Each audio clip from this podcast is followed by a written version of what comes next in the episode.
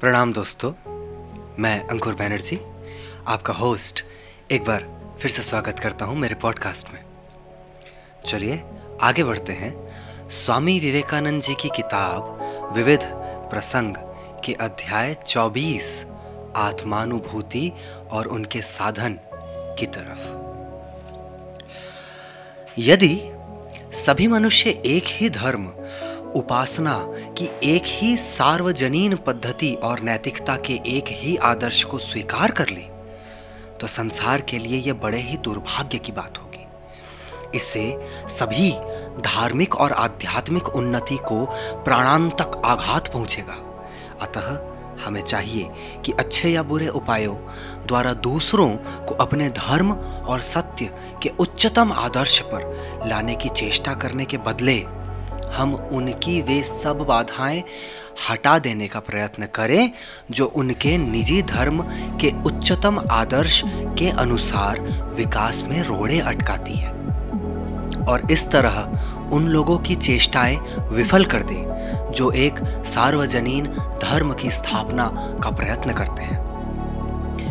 समस्त मानव जाति का, समस्त धर्मों का चरम लक्ष्य एक ही है और वो है भगवान से पुनः मिलन। अथवा, दूसरे शब्दों में, उस ईश्वरीय स्वरूप की प्राप्ति, जो प्रत्येक मनुष्य का प्रकृत स्वभाव है।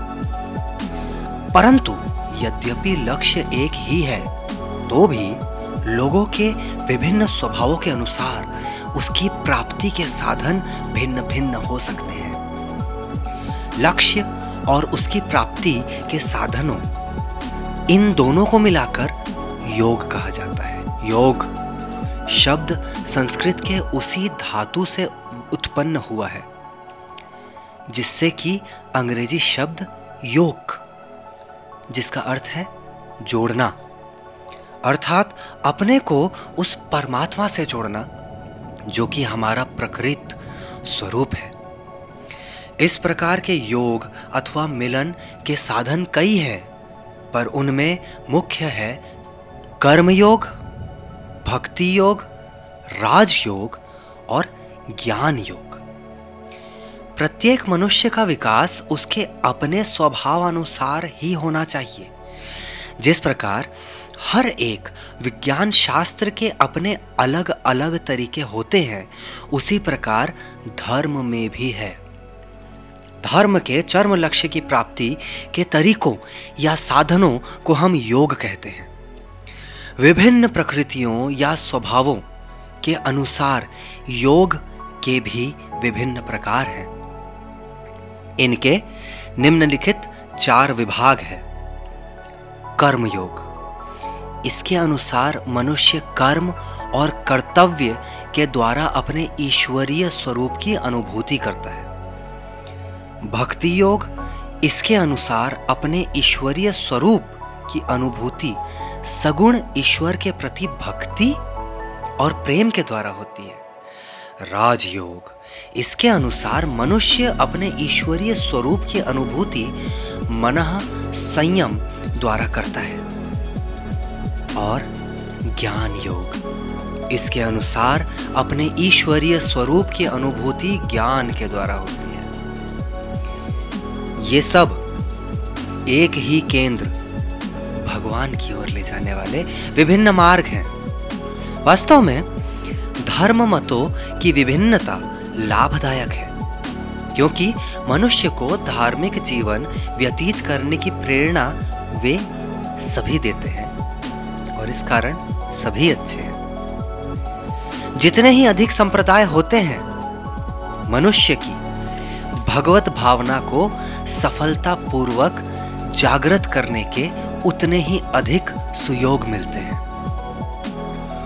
ओक बीच क्रिश्चियन यूनिटी के सामने सार्वभौम एकता पर भाषण देते हुए स्वामी विवेकानंद ने कहा,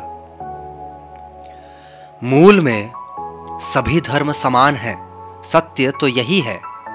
यद्यपि ईसाई मत आख्याकिका में वर्णित फैरिसी की तरह ईश्वर को धन्यवाद देता है कि केवल वही धर्म सत्य है और सोचता है कि अन्य सब धर्म असत्य है, तथा उन्हें ईसाइयों से ज्ञान प्राप्त करने की आवश्यकता है। इससे पहले कि संसार ईसाई मत के साथ उदारतापूर्वक सहयोग करे ईसाई मत को सहिष्णु होना पड़ेगा।